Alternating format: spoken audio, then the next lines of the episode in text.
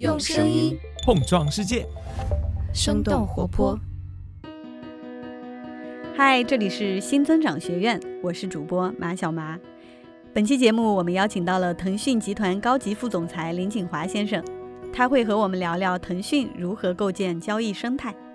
以及如何在去中心化的逻辑下让企业的经营更具自主性。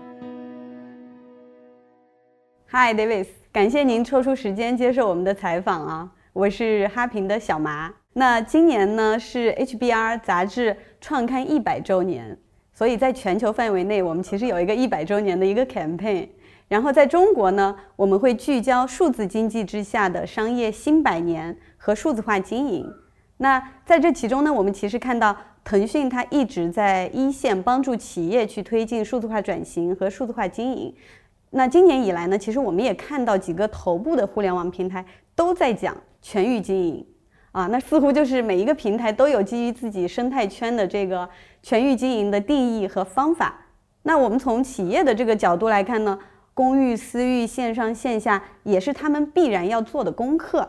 那这个必修课里面，哪些是变量，哪些是恒定量，哪些是可以带来新的增量？我们期待 Davis 今天可以代表腾讯，代表平台方来跟我们的企业家、创业者、管理者聊聊您理解的这个数字化经营、全域经营等话题，并且在这个战略层面和具体的做法层面，你有一些什么样的建议可以给到这些谋求增长的企业？呃，我的第一个问题可能是聚焦在腾讯现在做的。嗯，您之前有提到说，腾讯正在做一个去中心化的、以微信生态为基础的独一无二的这种商业交易生态。哈，那以微信生态为基础其实是比较容易理解，但是去中心化怎么理解？中心化代表的就是传统的货架电商吗？我想我们可能先解释一下中心化跟去中心化，我可能从几个最容易的描述跟形容来说明吧。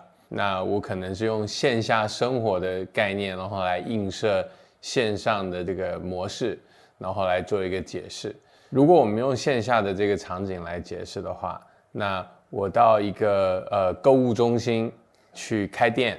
那我是到了一个中心嘛，所以购物中心本身是一个中心的场域。那我在购物中心开店，那我在这边开的一家店，我可能同时在购物中心里面。有好几层楼，然后每层楼里面有各式各样的店家，我跟他是在这里面呃共存的。可是对消费者而言，它是到了一个中心的地点，我去逛各式各样的商家，里面提供各式各样的商品跟服务。那它是一个中心化的一个聚集。那如果你把它映射到互联网的呃场景的话，那就像是一个平台电商，或者说有现在称它为货架电商吧。对中心化电商或货架电商，它是一个中心化场景，商家入驻，然后里面有各式各样数以万计的这个商家，数以十万计、百万计的这个商品选择。呃，那在微信里面的不同，我觉得微信它本质上是一个连接。嗯，如果你把微信做一个结构的话，它的最小单元是账号，啊，我们每一个人是一个微信号。然后，呃，它最基础的功能是通讯，账号跟账号之间的聊天记录。我发一个信息，我给你打一个语音，啊，那在这个之上，因为本身账号跟通讯之间产生的连接，它就会有很多很多的承载。它的最早的承载是微信的开放平台里面的公众号，公众号其实承载了什么？承载是一个图文信息。图片跟文章，那在上面公众号又产生了这个账号体系，那这个账号体系就是发布者的账号，那就成了这个呃企业发布它所要沟通的品牌信息或者商品信息的一个管道。随着这个发展，那又开始看到了像是视频号，是最近做的是以以短视频为一个载体的一个承载，它一样是一个内容，然后它本质下面还是账号跟账号之间的沟通跟连接。小程序也是，可是小程序就成了一个更宽广的载体，它变成是一个可以做程序流，在里面有程序的编辑去做出各式各样的功能。它可以是订阅一个服务，也可以是订阅一个内容，也可以是完成一个商品的交易，可以在上面承载呃货品的展示，也可以承载这个内容的渲染。所以微信它的本质并不是由一个固定的交易场，我要在这个中心，只能在这个中心用这个店铺的形式来展现，然后或者说只能在一个固定的推广频道里面去推广文娱，顺便来播放视频。它事实上是兼有。它既有文字内容展现，然后也有这个视频内容展现，也有一对一之间的连接，所以它是一个多样性的的触点。也因为它的多样性，也因为微信它的本质是账号跟连接，所以它可能产生的交互啊，我们称之为触点，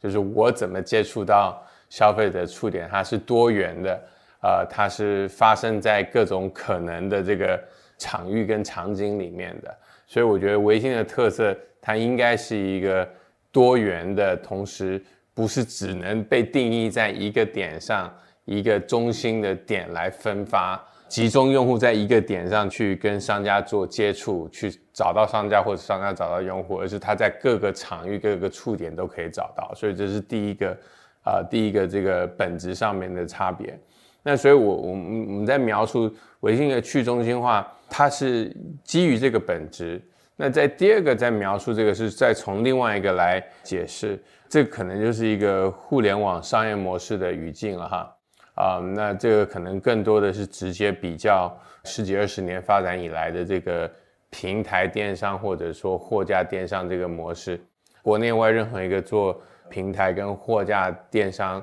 的企业的话，他第一件事情是，呃，他开一个网站或者做一个 App，然后呃募集数以万计、数以十万计的商家跟产品，那给用户的清晰的一个价值取向，就是说你可以在这边找到任何你想得到的商品。最重要的一个动作是搜索以及查找这个商铺。呃，我们在这个过程中其实是并不是沿着这个思路去。去开始去建设，我不是一开始在微信的时候说啊，我决定要在微信里面建一个微信商城，然后在这微信商城里面先规定所有的人先上架，然后完了到这个格式，呃，不是的，而是我们一直以来建设微信是把它当成一个连接器，我没有特别定义你要用什么样的方式去跟跟消费者产生连接，所以啊，我们在商家跟客户之间、商家跟他的消费者之间、跟他的忠诚的顾客之间的交流的定义，平台也没有刻意的去定义一种固定的操作模式。它因为在下面，它的这个被定义的方式是更本质的，就好像它是一个呃，我们定义了它是一个交流，它是一个接触，它是一个连接。我们只定义了一个连接的方式，我们在连接的方式是发一个。文本消息发起一个语音，或者发出一个卡片，然后你点击卡片可以展开一个一个页面。我们只定义了这一些，那所以它就产生了，因为只定义在基础的沟通模式上面，所以就会有很多可以发生出多元多样性的交流跟交易。它可以是一个客户售前的宣传，可以是一个交易本身的场景，也可以是一个售后的服务。那所以它去中心化的场景，就是因为它。未被完全的呃定义，所以它有多元性跟跟扩展性。是，刚才您非常清晰的把交易生态这个东西描述出来了哈。那我们也想知道，比如说这个去中心化，它对于企业或者对于品牌，它有什么样的好处？它对于消费者来说，这样的一种生态有什么样的好处？是现在的既有的这个生态提供不了的。我想，你你这个问题可能是在。讨论说比较中心化跟去中心化，去中心化有什么好处，或者说有什么提供不了的？我觉得去中心化的特色哈，第一个是它有更广泛的自由度被定义，不同的品牌跟商家，它跟消费者之间交流以及产生这个嗯交易跟服务的这个方式，可以跟它本身自身发展出来的模式。做相应的结合啊，我举个例子啊，比如说，呃，我是一个卖服装的这个厂商，那它本来的跟消费者之间的触点是街边店，或者说是在商场里面的店，我跟消费者产生了一个购买，然后消费者来过一个访问，那我就认识了这个导购，那这个导购跟我产生了一个第一次的接触，然后加了我的微信，然后说，哎，下次我有有一些什么样的这个新的产品，然后适合你的身形，适合你的身板。那透过导购跟我之间的连接，品牌产生了跟我之间的连接。那这个连接其实并不是中心化的这个场景，或者说是不管是直播带货，或者说是货架电商能够去取代的，因为它延续着线下体验跟当初留下的这个关系，品牌跟它产生的一个交流，延续性的一个关系。这是举一个例子啊，就是服装。那同样的也会发现说，比如说在超市好了，超市其实是一个线下的中心化，因为它是在线下集合很多很多的品牌产生的一个超级市场嘛，所以它本身在线上的时候，它又比不过这个，因为线下场域任何一个超市，它可能最多能够承载一两万个 SKU 吧。那线上的商城可以承载几千万个，所以超市它先天跟线上的这个是有一个呃物理造成的这个差距。可是超市它又有线下的特色，因为它在线下的时候，消费者带着肌肉记忆，我在这边买过水果，在这边买过鸡肉，我在那边买过我记得一些特色商品，所以它对它有一个品牌的连接跟场域的连接。可是超市又不是导购，超市是一个收银员，对吧？那所以，我跟超市之间的关系就是，我在超市结账的时候，呃，扫过的码，因为扫码我要便捷的结账，那我留下我跟超市的小程序产生的一个交易记录，然后我在这个小程序就变成我跟他的一个连接。这个时候的连接是超市做一个经营体跟呃用户的连接，不见得是导购跟用户的连接。超市作为经营体跟用户的连接，用户觉得说，哎，那我。我这一次懒得出门去跑这一趟，那我这个礼拜或者这几天，我就只想买几个零嘴跟水果，那我就透过小程序来购买，一样它产生了一个连接。所以这个连接其实并没有被定义成说，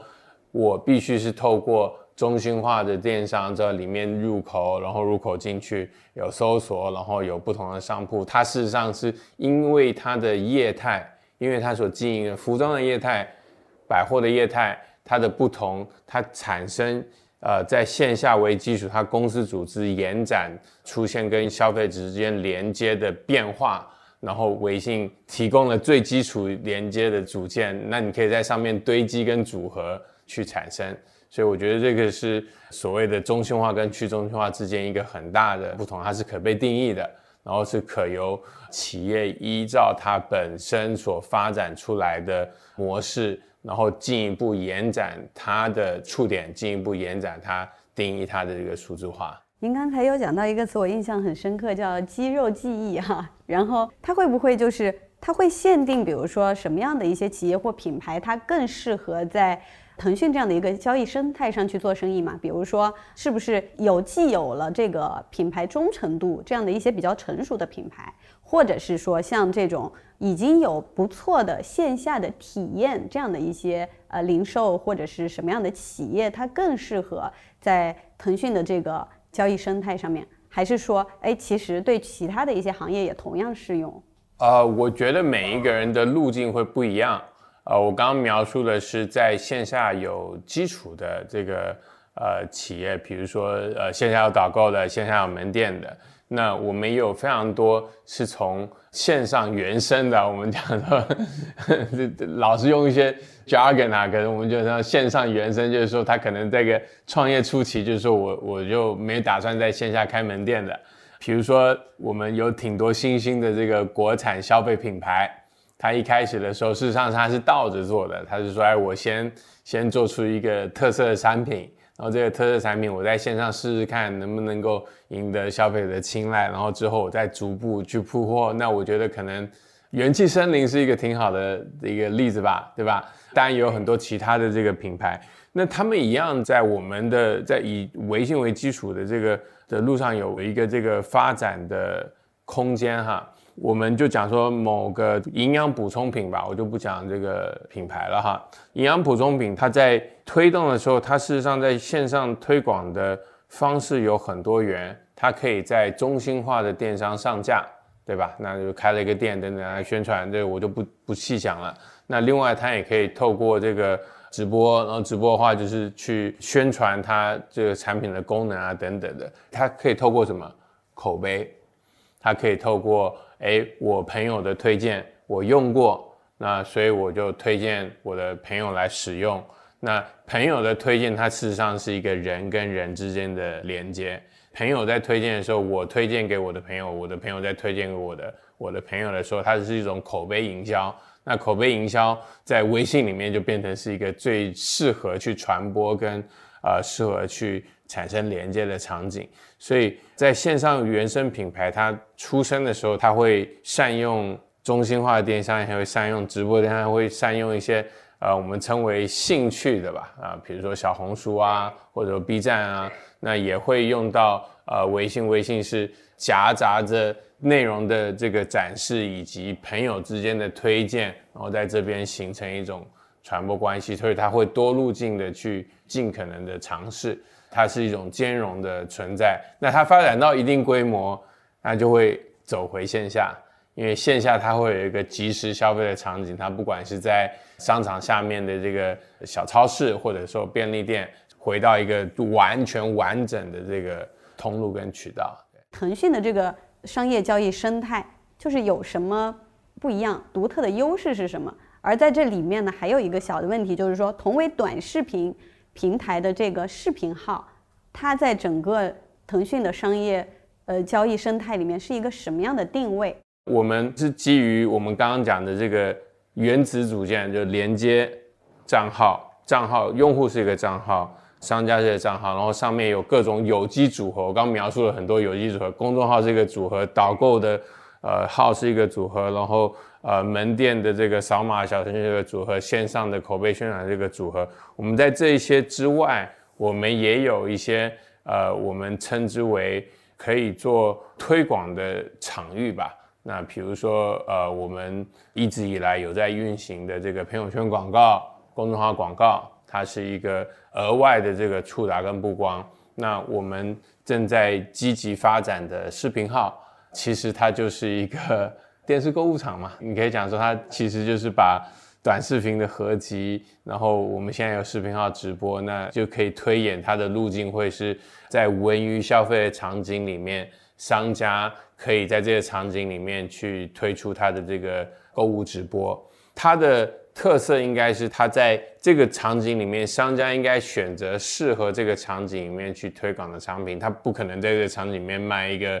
线下正价，然后会员专享，他他希望在这场里面去吸引一些，通常是吸引一些可能跟他没有接触过的客户，所以他会拿出爆款，拿出推广产品，然后他就可以在挂链接回到他的小程序去成交，他有一个特价区或者一些直播专区，然后成交之后，好处是什么呢？他留下了小程序访问的记录，说，哎，像用户肌肉记忆，哎，我在这里的。这个商家的小程序上面购买了这个特价商品，下次我对这个商品的购买，我不见得非得等到下一个直播间或者下一个直播场景，我才可以购买。我可以回到你的小程序去找这个商品，然后可能是买不同的量，可能是买不同的包装，或者找寻你其他商品。所以它是一个获客跟长期经营的一个获取的渠道。所以我们在下面的进一步的这个工作里面。就会把去中心化的本质，再加上其他的场景的丰富化，去逐步的建设。那刚才有提到这个品牌小程序哈，从刚才您的描述上来看，我在想说，是不是品牌小程序它是未来整个这个交易的生态的一个核心？那么我们去打造这个生态，它的这个主体是不是就是这些一个一个的品牌的小程序呢？我觉得答案是的。我们设想的是，品牌小程序是一个最多元、可编辑的载体。为什么是多元可编辑？因为我们深信每一个不同的品牌，在他所经营的垂类里面有有他希望能够去表达出来跟呃跟交付给用户的服务以及商品选择展示的形形状。所以小程序它其实就是一个可编辑的内容，可编辑的一种交互载体吧。那同样的，我们在一个导购的场景，最常出现的是我，呃，我是个导购，我发朋友圈，发一些照片，或者说我在单聊里面发这些信息。那我们现在要做的事情就是让这个信息变成一个页卡。那这个页卡可以一点点击之后，呃，到小程序它它就可以出现更多更丰富的内容，然后可以直接形成交易。那这件事情除了说技术跟产品的升级跟定义之外，也会牵扯到说商家经营本身组织的一个设定跟它的激励分配。对，我们常问都会问到人家的组织里面说，哎，那如果导购发了这张页卡，算不算他的业绩啊？那以后他在小程序上购买又算不算他业绩？就是我们呃，在我记得我一九九九年在。哈佛上课的时候，我们第一个讨论叫做 channel conflict，就是渠道之间的冲突。品牌是不是准备好回答这个问题？是不是有很好的答案？那事实上，我们看到很多品牌有挺好的答案。他说：“哎，这个我们后面带个码，然后是这个导购发的，他会有长期都属于他的经营。因为我已经想明白了这件事情，这个线上线下融合的。那在这个域里面，只要是导购。”接手过的这个用户，不管说是在线下的购买还是线上小程序购买，我都算他业绩，然后提升的方式，每个人有他自己的计算逻辑。那这个都是属于品牌要去定义的。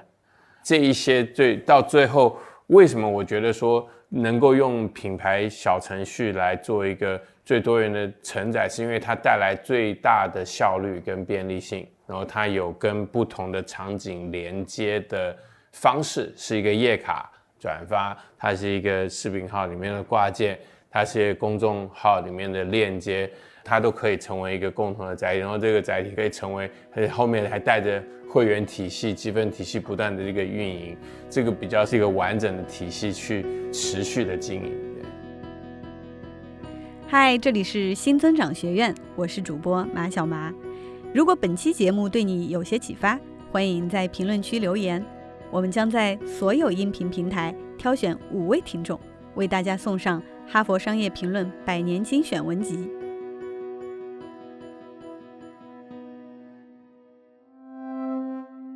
当时就是说，我们回到，比如说品牌，它决定投入到小程序，建立这种品牌，呃，小程序的这种商城啊也好，对吧？那他们的一个初衷，当时是为了什么？是说为了解决当下那个。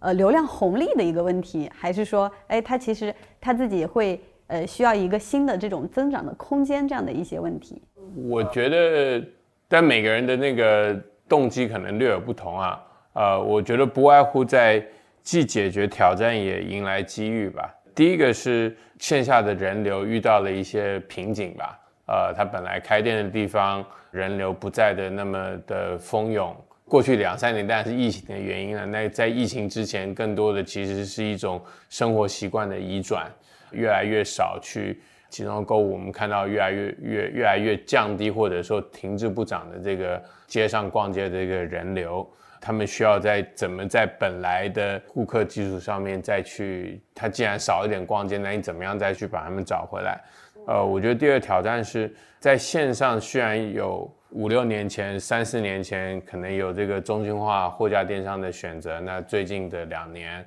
三年有这个直播电商的选择。它是一个增量渠道，可是它其实并不完全能够控制或者定义在这边怎么经营。它的经营方式上是被场域所定义的。所以在这两个既有矛盾也有需求的情况下面，它需要有一个能够更多为它所定义的。线上跟线下连接，一个线上演讲是符合他经营的这个商品，他企业的这个模式跟他供应链的组合，它本来组织里面人连人力，不管是导购，不管说是店家，他怎么样进一步去发挥他的这个能量，延展到本来的这个地理属性之外的这样的一个属性，才去发挥它的价值，额外的价值找出来，这我觉得是主要的原因。那所以另外一种比较简单的、直白的解释就是官网，官方的独立的一个存在，那消费者是回来访问你，而不是去访问你寄生在某一个地方的这个店。是，所以这个其实也是对应了现在大家都在聊的这个所谓私域的这种建设，嗯，把这个流量掌握在自己的手里，让自己离这个消费者、离这些人群更近。嗯，刚才其实你有讲到，就是线下的一个人，就是一个变化呢，导致一部分嗯，他要转到线上，但是实际上原来其实咱们也已经有了各种各样的线上平台，所以就是微信这个生态，它一定程度上还是解决了既有的线上解决不了的问题和线下也解决不了的问题。然后我还有一个问题，其实我还挺好奇的，就是说腾讯在嗯打造这样一个生态的同时，哈，就是它为什么是在现在？去打造这样的一个生态，这个呃，刚才您分析了这个商业环境的一些变迁哈，大的环境的一些变迁，那跟现在的这种商业的基础设施的搭建啊，还有包括腾讯自己内部的一些动因，有一些什么样的关系呢？挺好的问题哈，我觉得我们也是在不断的总结跟探索，我们到底要做些什么事情。如果我来回想的话，我们应该是。微信是要定义自己作为一个连接，先开始。提我们现在描述微信是个什么，然后它的这个呃生态，它最基础的是人跟人之间的连接，账号跟账号之间连接，它的通讯跟它的社交。然后因为在这个上面，我们把管道先搭的顺畅了，那在管道上面所交互的东西就会出现了有内容啊，有文字的内容，有视频的内容，然后在上面交流开始出现，我们要让它变得有很多的互动性，所以就出现了小程序。其实小程序出现并不是要解决电商的问题而已，它是要解决一个互动性的载体。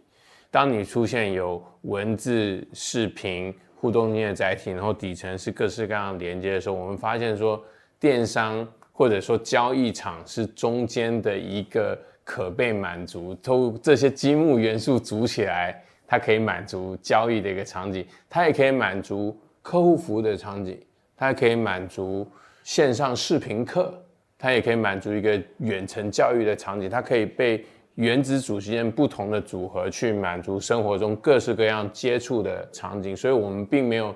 在五六年或七八年前立志我要做一个交易场，啊，我们是在做一个连接场，然后做着做着做着做着，发现说交易场可以在连接场上面被不同的积木组件组成之后来满足它交易所需要的一些要素。那有很多很多不同的商家是一个账号主体啊，然后它的导购也是一个各自样账号主体，它跟用户之间，我们要进一步去让它做得更有效率，做得更多元。那我们在其实还是在组建这些原子的这种呃交易组件承载的这个互动组件上面去，让它彼此之间更多的多元组合跟更有效率去提升，不是说啊我要回去做一个。中心化的厂，或者说做一个中心化的货架来满足我们，还是让它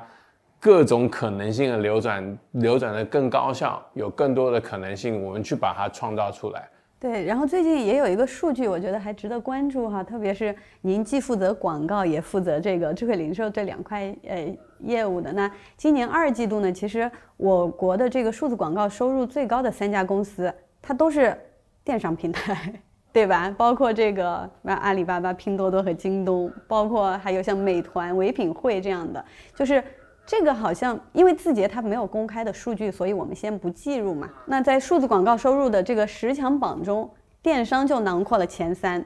那美国的著名的分析师他也提到，就是零售媒体可能是继这个搜索和社交之后的第三波数字广告浪潮。所以，我昨天在准备这个采访的时候，我也在看到说，腾讯在这个商业交易的生态中，它其实会带来零售和广告业务的有效协同。它怎么去，就是让它更好的协同，去同时提升两部分的这个收入呢？这当然是我的呃使命哈。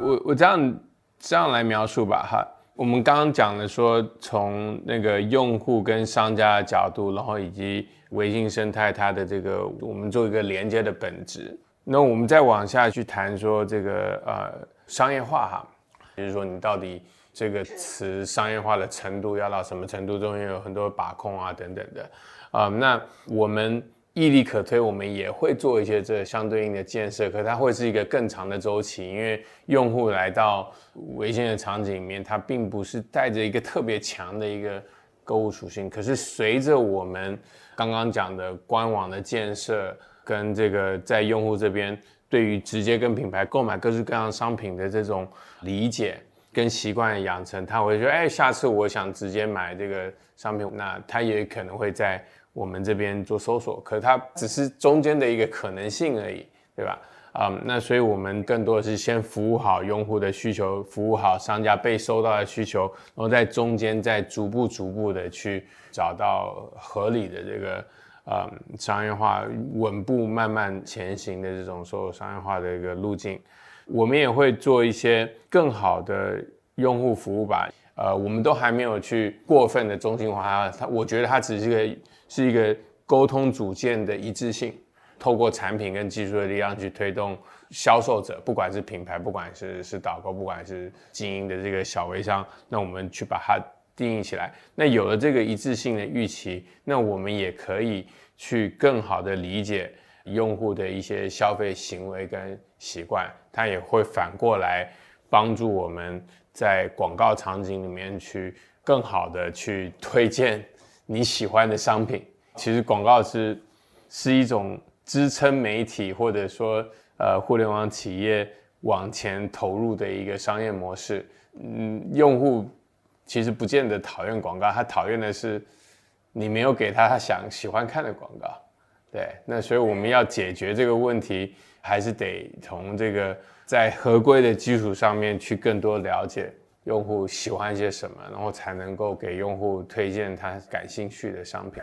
我们要能够让你有用，那我们得在合理合规的情况下面增加对你的了解，这是一个必然的。那那当然，这这就会回到说，我们一方面怎么在保护。用户的隐私，同时又能够理解用户之间取得一个非常好的一个平衡啊。那当然，我们国家在过去一两年，呃，有非常大力的做了管理跟规范，不管或者是个保法，不管说是上面的这种广告推荐所应该遵守的规范。所以我觉得国家也做了很多事情，让互联网企业在一个规范的框架下面继续往前去推进，因为我们有这个需要嘛，我们的需要是。支撑我们的业务模式，透过广告。那这个透过广告，我们希望是用户喜欢的广告。那用户喜欢的广告，它必然要有一些对于用户的理解跟个性化。那可是它的这个度在哪里？要有一个裁判来定义跟管理。那国家过去一一年多来，给了我们非常多的这个呃监督跟管理。那所以大家现在反而在一个比较好的框架下面去一起往前。是是，所以不管是广告还是交易的生态，它其实最终还是要围绕消费者的用户的这个体验，对吧？要去优化它的整个在内容消费也好，或者是它在交易整个呃流程里面的这种体验。嗯，那在腾讯的这个生态里哈，企业的经营方式会有什么特征吗？就是它跟其他，比如说它去经营。其他的一些平台是不一样的。然后您认为企业它会基于什么持续的投入到腾讯构建的这种交易生态当中来？它不仅仅要来布局，它还要来持续重点的去布局。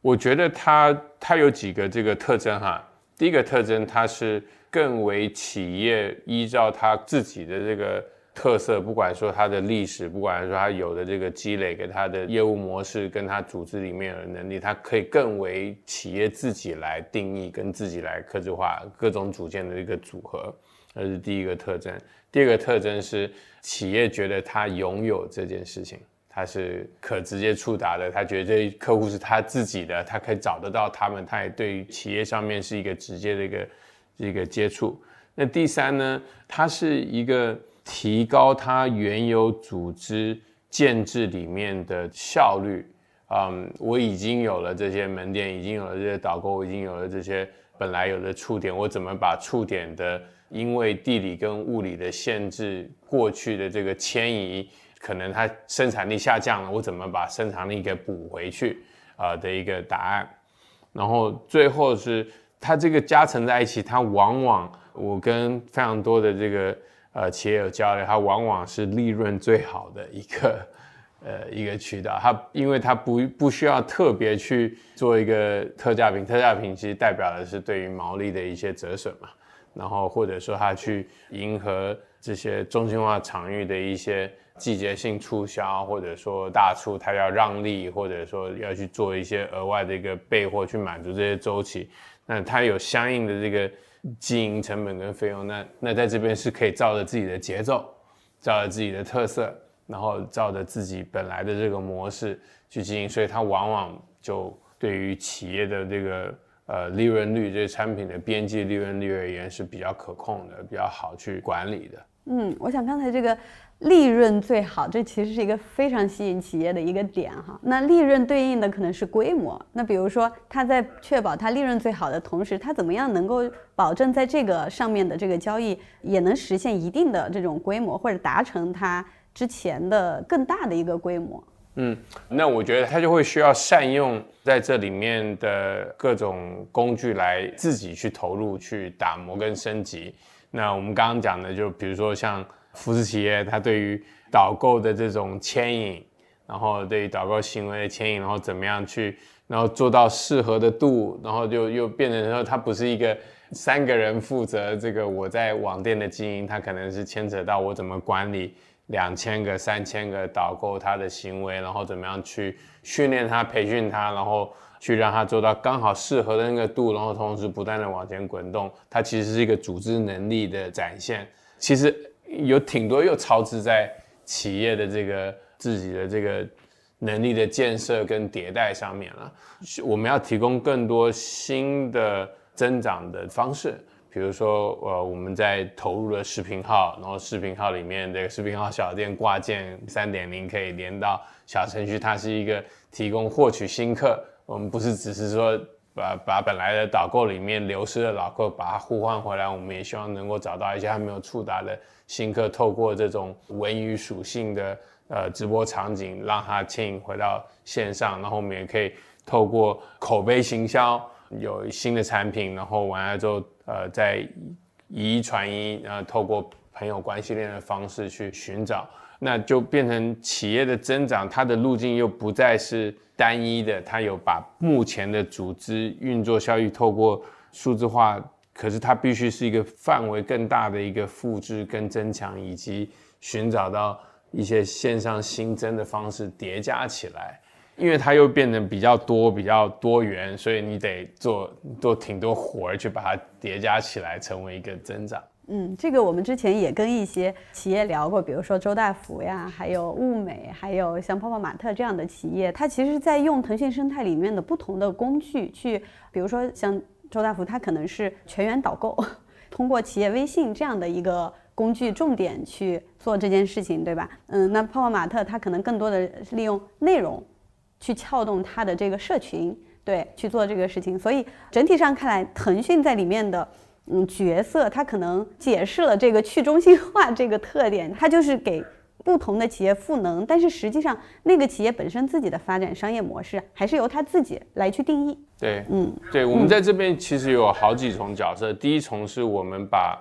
原子组件或者元素打磨好，然后元素之间组合的。效率要提升，比如我们刚刚讲说，视频号小店跟小程序之间挂件，然后小程序跟物流信息通知的一致性，然后公众号或者说小程序的这个服务消息跟用户之间的触达，企业微信跟微信之间联系，然后企业微信是不是可以转发小程序页卡、腾讯等等这些组件彼此之间连接要。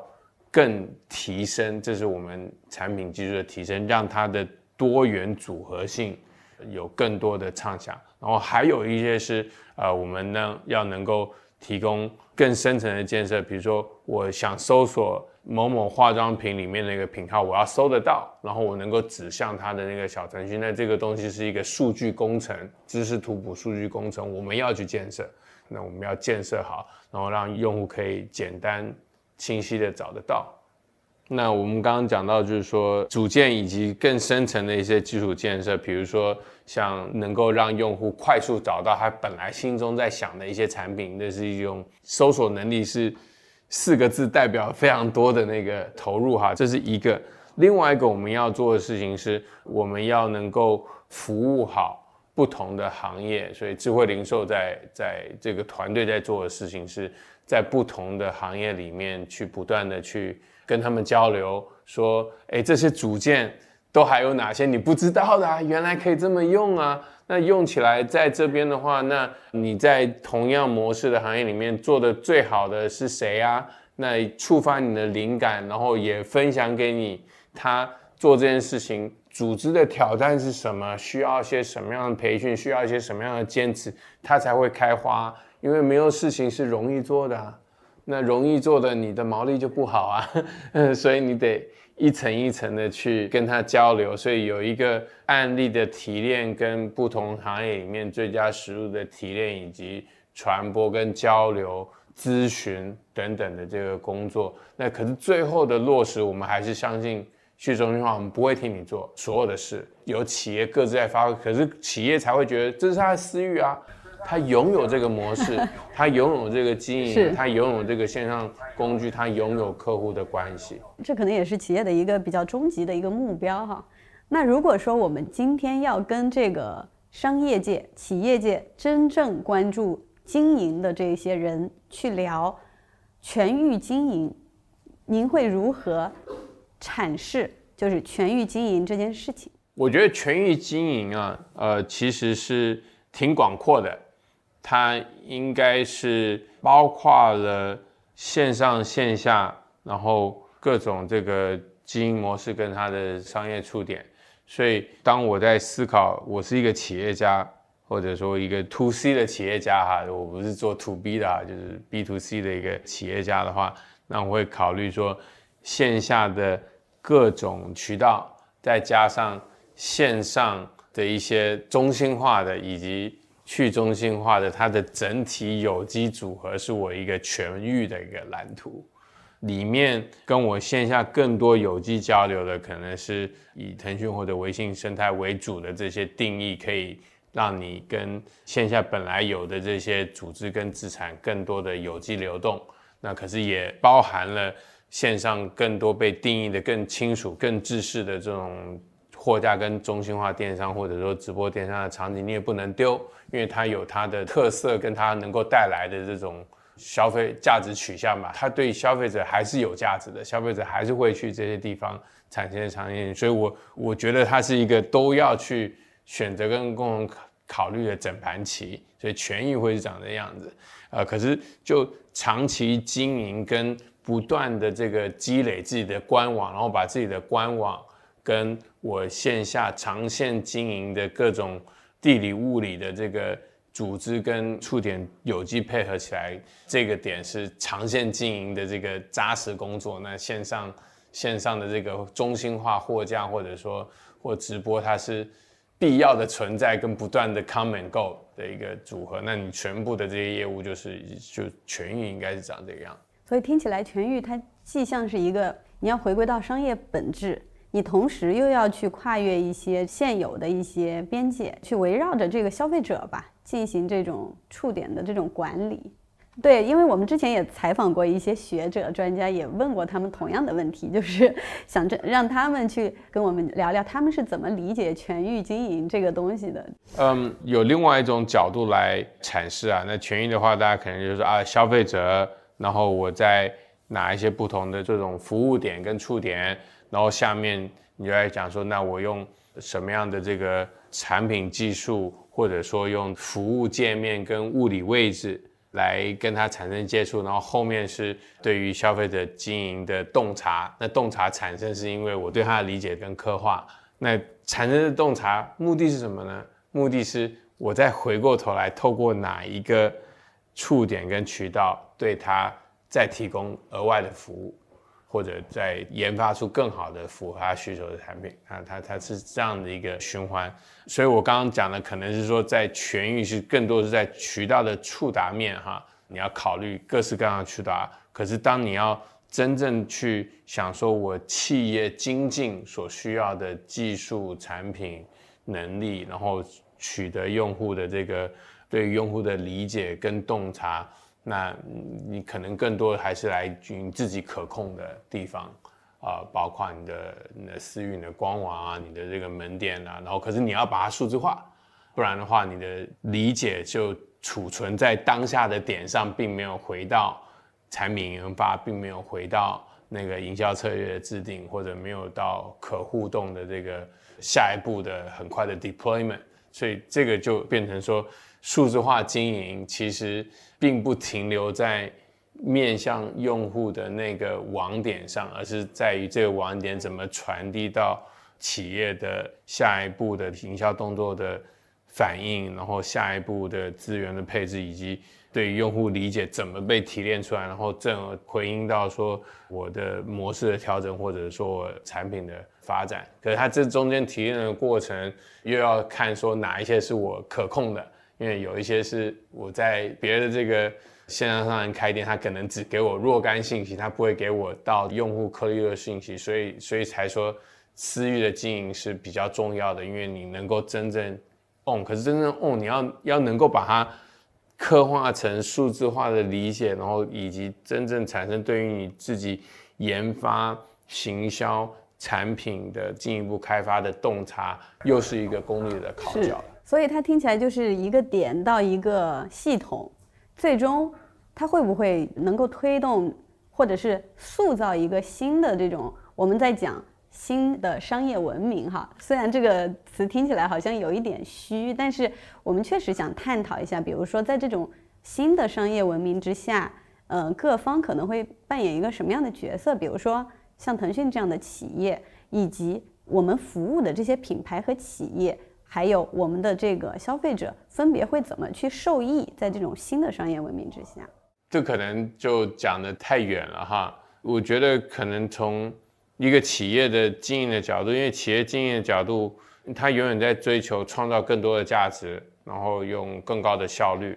那所以在这个畅想里面，我期待这种透过全全域，我们刚刚讲的有一个立面的感觉了哈，也一个是对于用户触达的这种各种域的是一个全域，另外一个全域是从客户服务销售一直到。资源的配置到产品的研呃产生对用户的洞察，然后回归到产品的研发也是一种域，对吧？就我们把它讲一个立面的话，那企业可能最重要的事情是透过在用户的触达去数字化的提炼它的洞察，成为指导第一步指导的这种行销资源跟跟销售资源的配置，然后第二步再指导。对于产销资源跟产品洞察的研发的这个新的产品的洞察的一个配置，它就会产生下那怎么样去透过这个企业链条里面去系统性的不断产生新的造血能力？呃，我觉得是下一个商业文明我们期待的。其实跟不少的零售企业或者说消费品企业，他们都有这样的畅想，只是中间要打通的。环节就一步一步建设嘛。你说什么是洞察呢？对吧？这个门店销量统计可能是一种洞察，可是如果到用户的这个对于颜色跟季节的匹配，它可能过去捕捉的太稀疏，它又不敢把握，所以他他往往做了挺多的聚合，那就变成只是一个供应链需求的管理，而不是一个真正用户的洞察了。所以怎么不断的推到那个点上是？是企业精进的方向，腾讯能够做的事情就是更多的还是在，也是一个两个 D 啊，一个就是在客户触达、用户触达的这个点上，我们去提供更多的组合跟效率，去帮助它有各式各样配合它形态的有机组合。那另外的话，我们也在不断的去想说，哎，那我可以再进一步在数字化的基础上面，是不是可以提供一些？可能你单个企业建设不是那么合理的这种计算力跟预估啊，比如说，因为作为一个互联网技术企业，我们可能做了很多的这种图形识别、人脸识别啊，然后这种 AI 为基础的这个推荐，那它本身算法是 neutral 的，或者说它的图形识别能力是 neutral 的，这些能力可以被提炼成为一种数字化的原子组件，让它在形成洞察过程中，它可以来使用。呃，可是我本身不会告诉你洞察是什么，是产生洞察中间所需要的算力。那其实就是回到产业互联网里面，云厂商所提供的其实是算力组件，或者说我们叫做逻辑推荐、图形识别，或者说数据库调取，它其实本身都是一些提高这些生产力的这个生产组件跟效率组件。可是产生洞察、产生对企业的价值，是企业要用上它在 application 在应用上面，然后再回到企业的决策判断。所以它之间的角色关系，我们还是一个工具，还是一个效率还是一个释放赋能的角色。可是企业它本身需要用上这些能力去组成它的洞察。好的 davis 因为今天时间的关系啊只能跟您聊到这里了。然后其实今天跟您聊完之后我觉得我们对于整个的这个电商生态或者我们叫交易的生态有一个更加全面的更加清晰的一个认知了。非常有收获谢谢谢谢谢谢谢谢谢谢你的时间。本期节目就到这里。如果你也喜欢这档节目，欢迎转发。我们也期待你的精彩留言。如果你想了解更多新增长、新商业、新消费相关的话题，也欢迎关注我们的公众号 HBRC 新增长学院。本期节目的视频版本也会发送在哈佛商业评论的视频号中。感谢大家的收听，我们下次再见。